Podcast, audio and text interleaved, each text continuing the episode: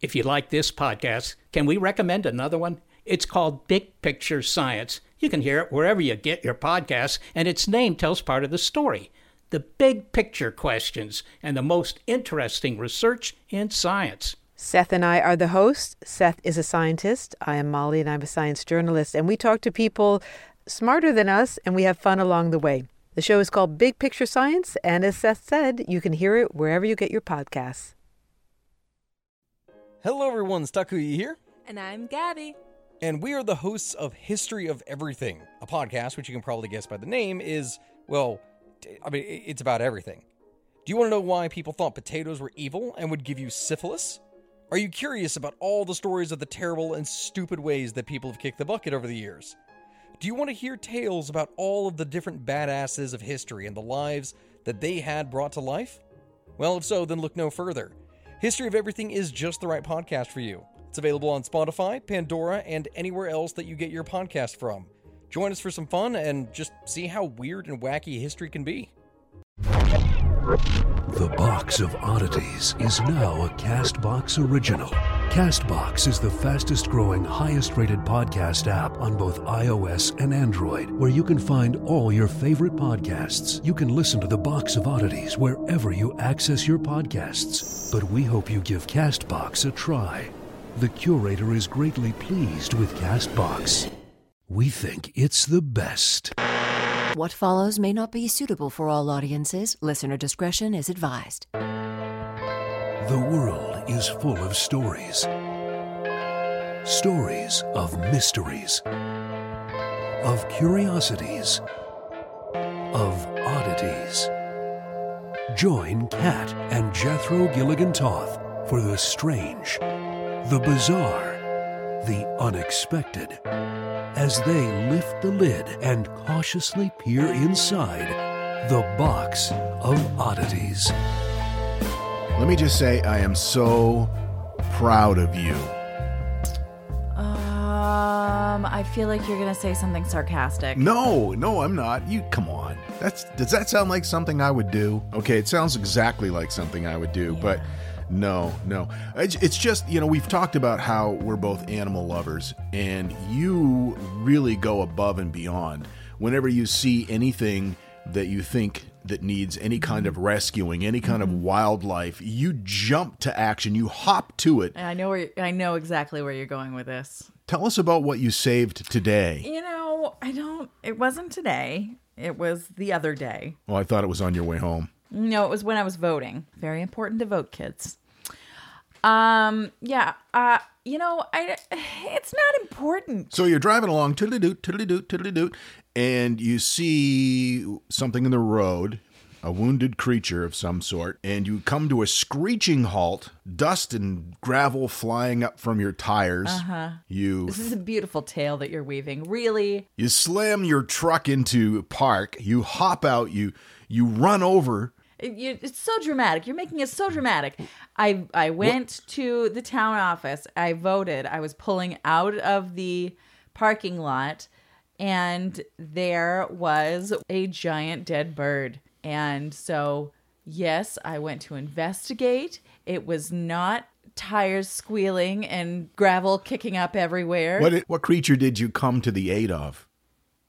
broken street sweeping broom. But I mean, I wasn't the only one who noticed that it looked weird. Other people were looking at it. You you did take a picture of it. It did look like a giant dead bird. It um, well, it looked like a pterodactyl. I thought it looked like like our nation's bird in distress. I was just being patriotic. Well, you just voted, so yeah, okay. That makes the- sense. You in were the spirit. You were in a patriotic mood. It's true though. She gets very upset when she sees anything in the road, and I've used that to our advantage because if if there's a like a, a dead squirrel in the road, I'll just tell her it's a hat full of lasagna Oh, it's true. I've stopped to save many a glove in distress. and a shoe. one time, I recall. The box of oddities now a Castbox original. We're pretty excited about that. yeah. Well, I mean, for a lot of reasons, but Matt, the guy that we've been talking with at Castbox, is hot. Yeah, he sent us a picture wearing uh, one of our shirts, and uh, Matt works out. You can see like the shape of his bits underneath, Yeah. all moving the the shirt under, it, like with the, it's all like bloop bloop bloop bloop bloop, but not s- in the same way that I'm bloop bloop. Anyway, we're excited to be part of the Castbox family. And very excited. and one day I hope to have Matt's abs. I mean, not physically have his abs like in Right, a like jar. in a jar. No. Curator at theboxofoddities.com is an email address that uh, you can get a hold of us at. Now, I go first this episode, and let me just tell you how I got on this rabbit trail. Last month, you and I went to the Mutter Museum in Philadelphia. Mm-hmm. And for those of you who don't know what the Mutter Museum is, what are you listening to this podcast for? That's a rite of passage. Do not shame anyone. This is about learning and acceptance and love. Okay. The Mutter Museum is a medical museum in Philadelphia, which has uh, the largest collection of human specimens and skeletons. And what's it say on their website? They're much better at describing it than I. I was just looking for it. I know it's that it's technically called Mutter Museum of the College of Physicians of Philadelphia. So yeah, it's a medical oddities museum where you can see things that range from a two-faced fetus to uh, leg bits from the Civil War with Civil War gun gun Min- mini ball. Mini ball. mini ball still in it. Yep.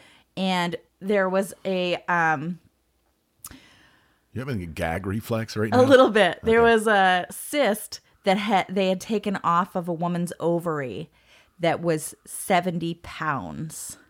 That doesn't even make sense to me. How is that even possible? 70 pounds. I had a cyst on my ovary once.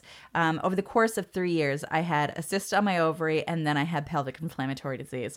And the cyst on my ovary was probably one of the more painful things that I've ever been through in my life. And it was just so small. And they were like, oh, don't worry, it'll just go away on its own. Here's some drugs in the meantime. So I can't even imagine what a 70 pound cyst must have felt like. I mean, you. Think about it. No. Think no, don't don't think about it. But if you think about how difficult it is to pick up a fifty pound a fifty pound bag of potatoes, N- listen, not everyone knows weight in potatoes. They're not all from the county in Maine. well, that's we're tuber fed here in the Pine Tree State. Funny. Anytime I ask how far away something is, you give me instead minutes that it will take to get there. Well, it's because it's a big state and you have to go a long way to get places. and how heavy is it? You answer in how many bags of potatoes it might weigh. hey, it's just our way here. Any hoozle, while we were at the at the Mutter Museum, there is a uh, an art museum section where they display Victorian hair pieces. Which really was the most upsetting thing that I saw the whole time we were there. Back in Victorian times, one of the ways they remembered their loved ones that had departed was they would cut off a bunch of their hair and make it into wreaths or artwork. You you would see like this landscape behind glass and it would be all made out of dead people's hair. But not just dead people though. Um, they they would do it with friends too. Like young girls would get some of their friends' hair and make things out of their friends' hair. Yeah, and it- that was just how they celebrated their their liking of each other. It was pretty popular in uh, in Victorian times. There's nothing like clumps of dead people's hair on the wall to brighten up your den. There's nothing quite like that. No, some people like a nice oak credenza. Me, I want Susie's bangs. So anyway, sounds so dirty. Anyway, I started wondering what other kinds of things do people use parts of corpses for besides burying them? what a wonderful question. Yeah, I adore you. What What is what is the modern day equivalent of the dead person's hair art? Well, this is how this rabbit hole progressed, and it gets weirder as I go. I, I found a, a company called LifeGem in the Chicago area, and what they do is they take the ashes of your cremated loved ones and they make them into uh, precious gems, diamonds or uh, colors. They can make different colors, and it's not just human remains. You can have it done with uh, a beloved pet that has crossed the rainbow bridge. That's nice. See, I don't mind that. I think that's nice. Yeah, that is kind of nice. Cremation Solutions is another company in Arlington, Vermont. They do the same thing, and I was looking at their price list. It's not as expensive as you might think because I thought, oh, geez, you know, going to make a diamond out of a dead guy. Uh, that's going to cost me a few bills, like, you know, thousands of dollars. Um, you can get a necklace, a tasteful, like teardrop necklace done for 700 bucks. Really? Yeah. So from there, it led me to a company called humanleather.com. What? Yeah. There's a UK company called humanleather.com. As the website puts it, it's just like animal leather produced from lesser animals. Our raw human skin is transformed into the finest grade leather by using traditional tanning processes. However, human leather is the finest grain leather that is obtainable. It is free from defects, it has the smallest grain size, which makes it the smoothest, softest leather on earth. So you can have like gloves made or They do all kinds of things. You want a clutch purse made out of uh, some some dead guy? You can have it. where do they where do they get their product? Where do they Where do they get the skins? Yeah. yeah. Uh, they're donated, and apparently they have a waiting list of people who want to donate their skin to this uh, company when they die, and they're very discriminating. From according to their website, we've had to turn away some potential donors as we can only accept the highest quality human skin. Oh, wouldn't that be insulting if you were like, I would like to donate my skin so that someone can have something nice someday. Yeah. And then they're like, you know what, your skin's not good enough. Get out. Thanks for your skin, but if you send it to us, we're just we're just going to throw it away. Oh, someone didn't moisturize. Get out. Now, what about tattoos? I mean, do they have an issue? Like, I mean, can you buy like specialty products that have tattooed skin made from? You know, that's an interesting sideline. I don't I did not research that, and if they don't, they should. Yeah. My back would make a lovely hat. Your back would make a lovely hat. It's not something I've ever said before. No, I don't think so. Let's say you have a loved one who is uh, morbidly curious. What do you get her for uh, Valentine's Day? Nice bottle of perfume, maybe? Well, here's one called Eau de Death. It's uh, an interesting concept that comes to us from uh, chemist Rochelle Burks of Doane College in Nebraska. This according to Ranker. Burke said, quote, If we're really trying to mimic a corpse, we have got to get the smell down to perfection. She's developed a perfume that smells like decomposing bodies, and it comes in a really stylish decanter. She goes on to explain putrescine and cadaverine are the main ingredients, which are emitted early in the decaying process.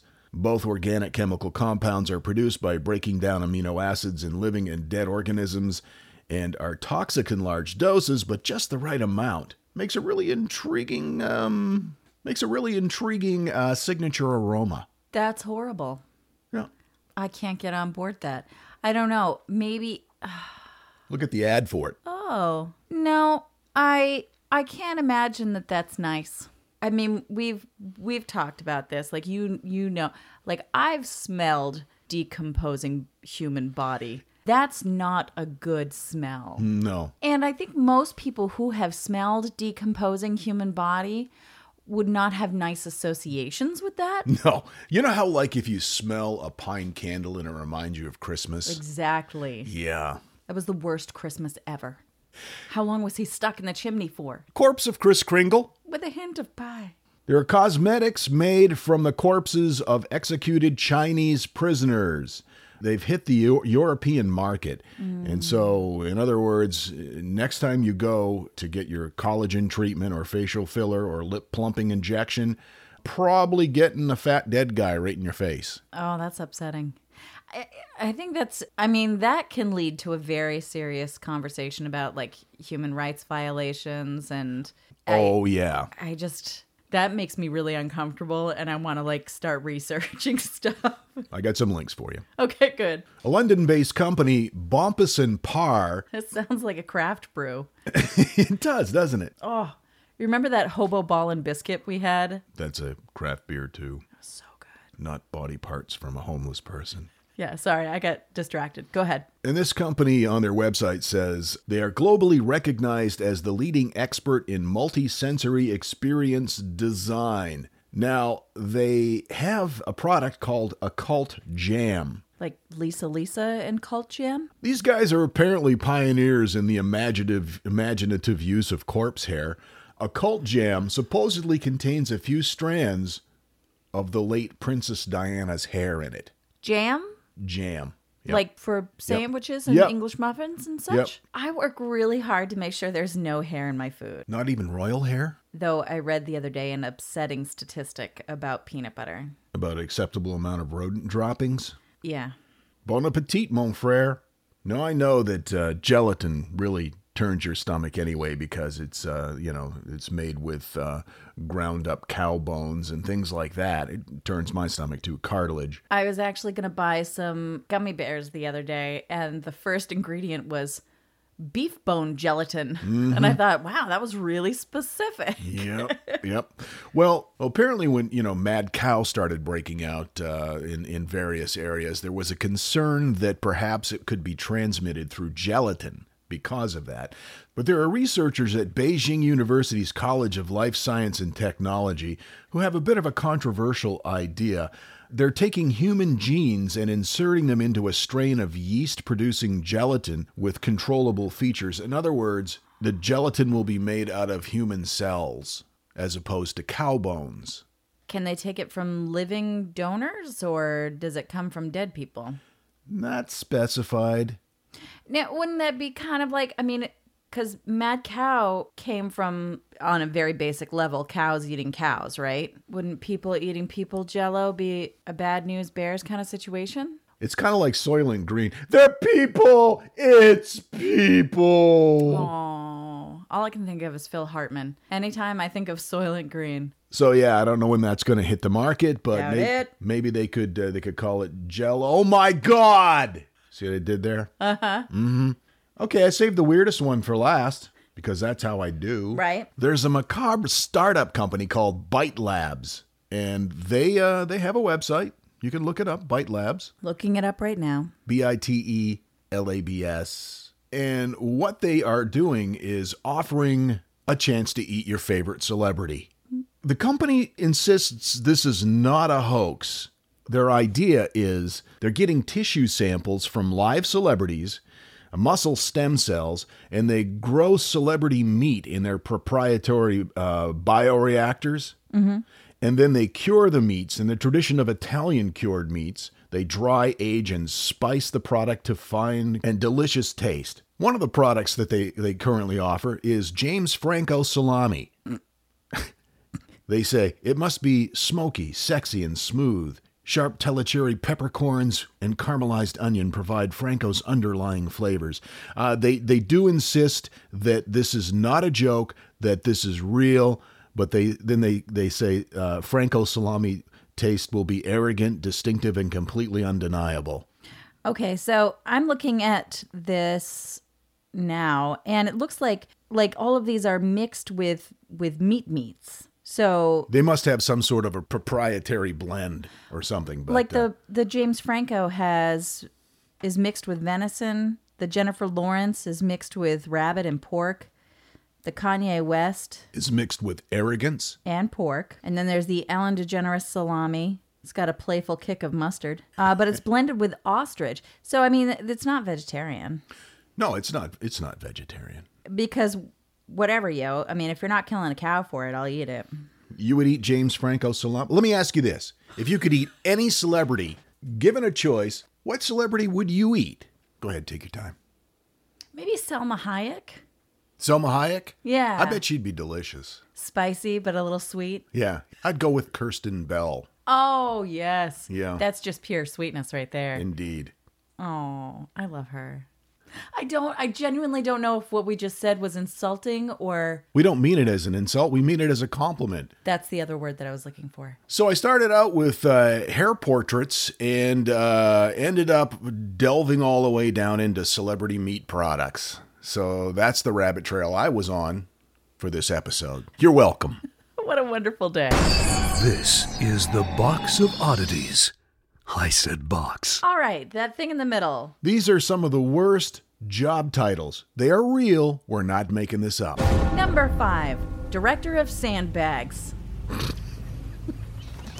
Can you imagine the guy that's the assistant director of Sandbags trying to work his way up? Number four, advanced scrum master, manager or analyst in agile development projects. That's what they call them. Number three, ranch dressing expert. I want that job. Number two, part time package handler. I think that's an Amazon job. I love it. And the number one worst job title that we found in our last 45 seconds of searching for bad job titles bride kidnapping expert. Wait. okay, let's just move along. Let's just, let's just. The Box of Oddities with Kat and Jethro Gilligan Toth. All right, what do you have for me this episode? Well, I got to thinking that a couple boxes ago, I talked about uh, awful things. And then I promised puppies. And then I ended up talking about parasites. Yeah, which is not a puppy. It's not the same. So I figured I'd do something kind of fun and light this time and not upsetting. Okay, okay, great. Because I'm still recovering from the para- parasite episode. Did you see the picture of that emerald cockroach wasp that I posted on our Instagram, though? I did. He's metallic and beautiful. Isn't he gorgeous? I just don't want him laying eggs in me. That's all. That's all I ask. It's fair. Okay. What do you have for us now? I'm going to talk about the origins of superstitions. Excellent. And there are many. And gosh, I may have selected too many. We may have to kind of pare down, and I apologize. Right. But um, there's just so much to pull from. I. It's funny you don't realize how many superstitions that you know of, that I know of, that we all know of, until you start researching them, and then you're like, "Holy shit! There's a bunch." so I had to kind of just pick and choose I'm very excited about this. umbrellas. You never open them inside. Right. There are some historians that still claim that this comes from in the early days in Rome because people were worried that if you opened an umbrella inside, you would be offending the sun gods. Now, They, there they had umbrellas in Rome. that's the thing is that as we've gone back and looked at things, their sunshades weren't really exactly the same as we would expect them to be if you're using the word umbrella. Right. So, in Extraordinary Origins of Everyday Things, uh, which was written in 1989, um, the scientist and author Charles Panati wrote In 18th century London, when metal spoked waterproof umbrellas began to become a common rainy day sight, they were kind of stiff and clumbering and clumsy, and they had a very. Wait, did you say clumbering? Yep, I did. Let's just move right along. Clumsy, lumbering, Cumbersome? like a a labored kind of. Okay. Cl- it was like a. It's a labored. It's a clumsy labored event. Ah, I love it. Is clumbering not a word? I don't know. All right. it was dangerous to open them indoors, is basically what I'm getting at. They were rigidly spoked. And if you opened one in a small room, I mean, you could hurt someone hardcore. They flew open, those those jagged, spiky edges, just ah, Yeah. taking out eyes, ripping ears off. Perforating a pancreas or two. Who needs that on a rainy day? So, I mean, if you rip off your sister's kid's arm with an umbrella, you're going to get into an argument. That's bad luck. Mm-hmm. Okay. Fair enough. So the superstition arose as a deterrent to opening umbrellas indoors. Nice. Walking under a ladder. I never really understood this one. Um, it's a, it's interesting though because this superstition does originate uh, from about five thousand years ago um, in ancient Egypt. A ladder leaning against a wall forms a triangle. Egyptians regarded this shape as sacred Interesting. as exhibited by their pyramids. Um, to them, triangles represented the trinity of the gods, and to pass through that was to desecrate them. This belief ended up making its way up through uh, Jesus times, and uh, they the Christians started interpreting that as the the Holy Trinity, and same Okay, deal. sure, you know, you're sure. breaking the Trinity, not cool. Interesting though, in England in the 1600s, as people be- were being walked to the gallows, they purposefully leaned ladders up against the wall and forced them to walk through it. Shut like up. they didn't have bad luck coming anyway. Yeah, like like that even mattered at that point. Come on. You know, hey, you're gonna hack my head off with a rusty saw. Oh, I don't like this. This makes me uncomfortable. God, I hope they don't put a black cat in my path. It's interesting that you bring black cats up. Um, you know, obviously, in talking about superstitions, black cats comes up, and that's in certain times, certain groups regarded black cats as sacred. Others, like during the Salem witch trials, they associated them with, you know, witch familiars. Um, they're cats overall. It just, it, it's a shit show. So I'm not getting into it. Cats overall is a shit show. I'm not getting into it. There's our new title. Speaking of which, I belong to one of those like RV groups on the FB, mm-hmm. and I asked the question like, why shouldn't I bring a cat in an RV? Because I was eyeing this kitten at a shelter, and I was like, no, you don't need a cat because if you're going to be living in an RV, you don't want to bring a cat with you. And people like jumped on me and started calling me the worst names you could possibly imagine, like eh, eh, like I had just said I was going to come to their home and stab their cat and force them to eat it. When really I was just saying, "Help me, help me not get a cat, guys." But no, they were just not nice about it at all. Kindness, people, it's not that fucking hard. RV enthusiasts can be volatile. They're really snarky sometimes. You'd think if they're camping all the time, they should be chill, but they're not. No, no. I just got real pitchy because I have allergies.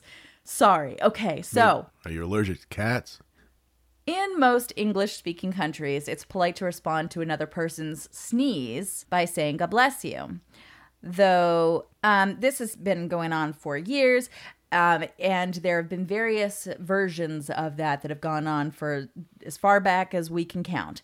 However, um, the particular custom, the God bless you custom, began in the 6th century AD by explicit order of Pope Gregory the Great. There was a terrible sickness spreading through Italy at the time.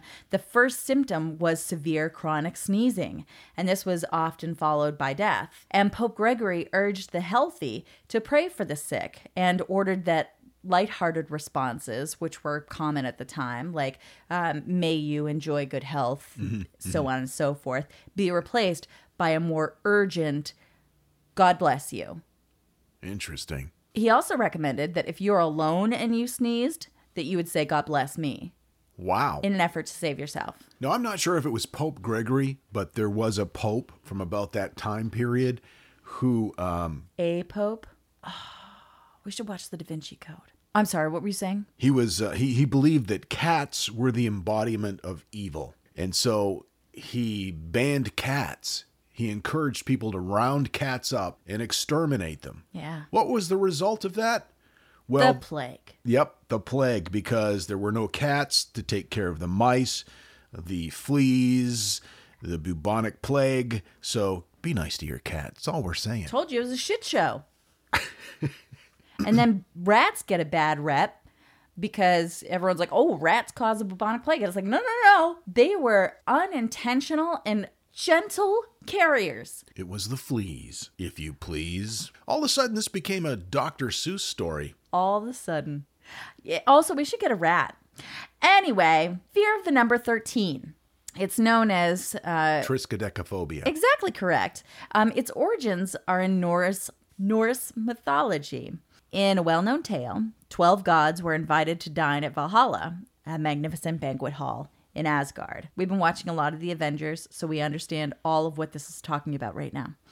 Loki, who's the god of strife and evil, or some might say Misunderstood? you know, just a little mischievous.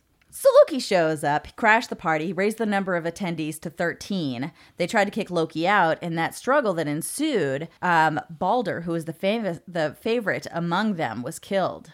Where are all the Marvel Balder movies? That's that's a good point. Now, this was right before um, Thor was banished to Earth, right? Not sure. Which was, I guess, chronologically, that would have come after the Incredible Hulk movie. yeah, right. Yeah, okay, all right. We're watching all the Marvel films in chronological order. Anyway, what was I saying? I don't know. Oh, yes. So, um, Scandinavian avoidance of 13 member dinner parties and the dislike of the number 13 itself spread south to the rest of Europe. And it was reinforced in the Christian era by the story of the Last Supper, because without Judas, it would have been a party of 12. Right. Judas ruins everything. It's the fifth album. From Lion to the Dying? They have quite a musical catalog. I think th- I think that's where I should end. I have a couple more, but I feel like I feel like I've used my time um, here. You've used it wisely. Really, because I feel Yeah. like I rambled on about a lot of unrelated things. A lot. But it's, you know, I've this is the first episode where I've been drinking during Yeah, the, right, the the recording. This is the first. I drink constantly, so I'm loaded all the time. That's not true. That's not true. This is actually the first episode because we're doing this this episode Friday night, and um, we're just here at our house. The dogs are sleeping in the other room, and uh, we decided that we were going to have a couple of beers while we were doing this particular episode. So if it rambles a little bit, that's why. We're so excited to be with Castbox now and um, have super spicy Matt helping us um, do amazing things, and also a hundred thousand downloads, which is so cool. And I just love you guys so much. We do. We do. We really appreciate it. I'm um, so happy. this is like a dream come true for us in many ways. Thank you so much. that sounded really insincere, and please cut that out. No, it didn't. I I liked it. And it's just we really are enjoying hearing back from you and conversing with you. Um beautiful beer maven and sweet sprat. These are Instagram handles. They're not just little pet names that you've come up with. Sweet Sprat sounds like it could be one of those products from that human meat website. I'll have the Sweet Sprat, please. Well, you know, they there are a lot of delis that name their sandwiches after celebrities. this would be totally like on par with that. Just a bit more personal. Yeah. When you order the Dustin Hoffman, it actually has Dustin Hoffman in it. So anyway, you can uh, you can find us on Instagram, on Facebook, on Twitter. You can email us curator at theboxofoddities.com. Find us online, theboxofoddities.com. And don't forget our merch. You can find that on our website as well too. Right, and the links on Instagram. Here's to the freaks. Keep flying that freak flag. And fly it proudly. And so, let it be known that the Box of Oddities belongs to you, and its fate is in your hands. Henceforth, the Box of Oddities commits to the telling of stories stories of the strange, the bizarre, the unexpected. We wish to offer our deeply felt gratitude and appreciation for your patronage. Copyright 2018, all rights reserved. You would eat James Franco's salami. no, because I love you and I'm committed to you and you only. I love that about you. Hi, I'm Neil, And I'm Ken. and we are from the Triviality Podcast, a pub trivia style game show where a lack of seriousness meets a little bit of knowledge. Join us each week for an hour long game of general knowledge trivia featuring special guests from around the world, plus tons of extra themed episodes.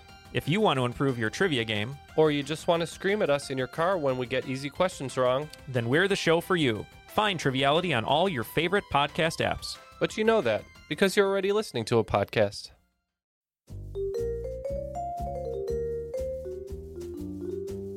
Love history but hate when it's stuffy and boring?